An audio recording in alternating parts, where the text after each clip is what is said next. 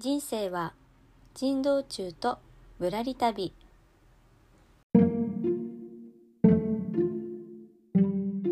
この番組は会社員ワーママが夢を実現するまでのあれこれをリアルタイムでお届けしているノンフィクション番組です。どうぞあなたのゆっくりタイムのお供にお付き合いさせてください。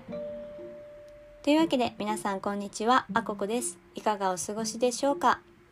え今日のテーマは海外で A4 サイズは非常識？というタイトルでゆるりとお話ししていきたいと思います。はいというわけで、えー、前回の放送でちょっとお話ししたんですけれども、まあ、TikTok を始めたのをきっかけに私が模様のデザインをしているんですよね。でそのデザインを A4 のデータにしてえー、販売するっていうオンラインショップを作ったっていうお話をしました。でまあオンラインショップなのでせっかくだったらこう日本国内だけでなく海外の人にも買ってもらえるといいなっていうふうに思っていたんですけどちょっとそれをやめることにしました。やめるというかやるとしても別のところでやるっていうふうにしました。でその理由が、まあ、今日のタイトルにあるんですけれどもまあ、日本って A4 サイズの紙って一般的なこうプリントのサイズというかですよね。なんですけどちょっと調べてみるとこの A4 サイズっていうのが海外ではどうも一般的じゃないみたいなんですね。でえじゃあみんな何どうやって印刷してるんやろって なんか自分の常識が A4 だからあれって思ったんですけど調べてみると海外ではレターサイズっていうのが一般的みたいです。でじゃあどんぐらいサイズが違うかっていうと、まあ、ちょっと数字なんでねちょっとしっくり頭に入るかわからないんですがじゃあ A4 サイズっていうと、えー、210mm×297mm なんかピンとこないですね。センチの方がいいのかな？21センチ ×29.7 センチが A4 サイズ。でレターサイズが21.6センチ ×27.9 センチなので、えー、縦がちょっと A4 の方が長いんですよね。2センチぐらい。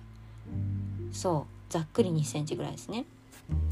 そう。っていうことが分かってあそうなんだって思ったんですよね。だから本当はまあ一つのお店で国内も国外もできればいいなって思ったんですけどうんその一つのお店の中でレターサイズと A4 サイズ2つを用意するのもややこしいのかなって思ったりとかあとは前回そのお話ししたんですけどそのオンラインショップを、まあ、いろんな理由でストアーズさんを使って作ろうと思ったんですね。でストアーズさんってその機能の中に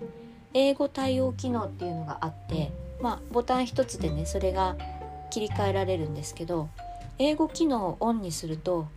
何て言うのかな英語が優先になってしまうだから私がこう日本国内から自分のスマホで購入しようとすると、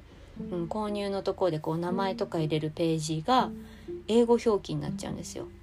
で一応この横にこうイングリッシュ日本語って選べる部分があるんですけど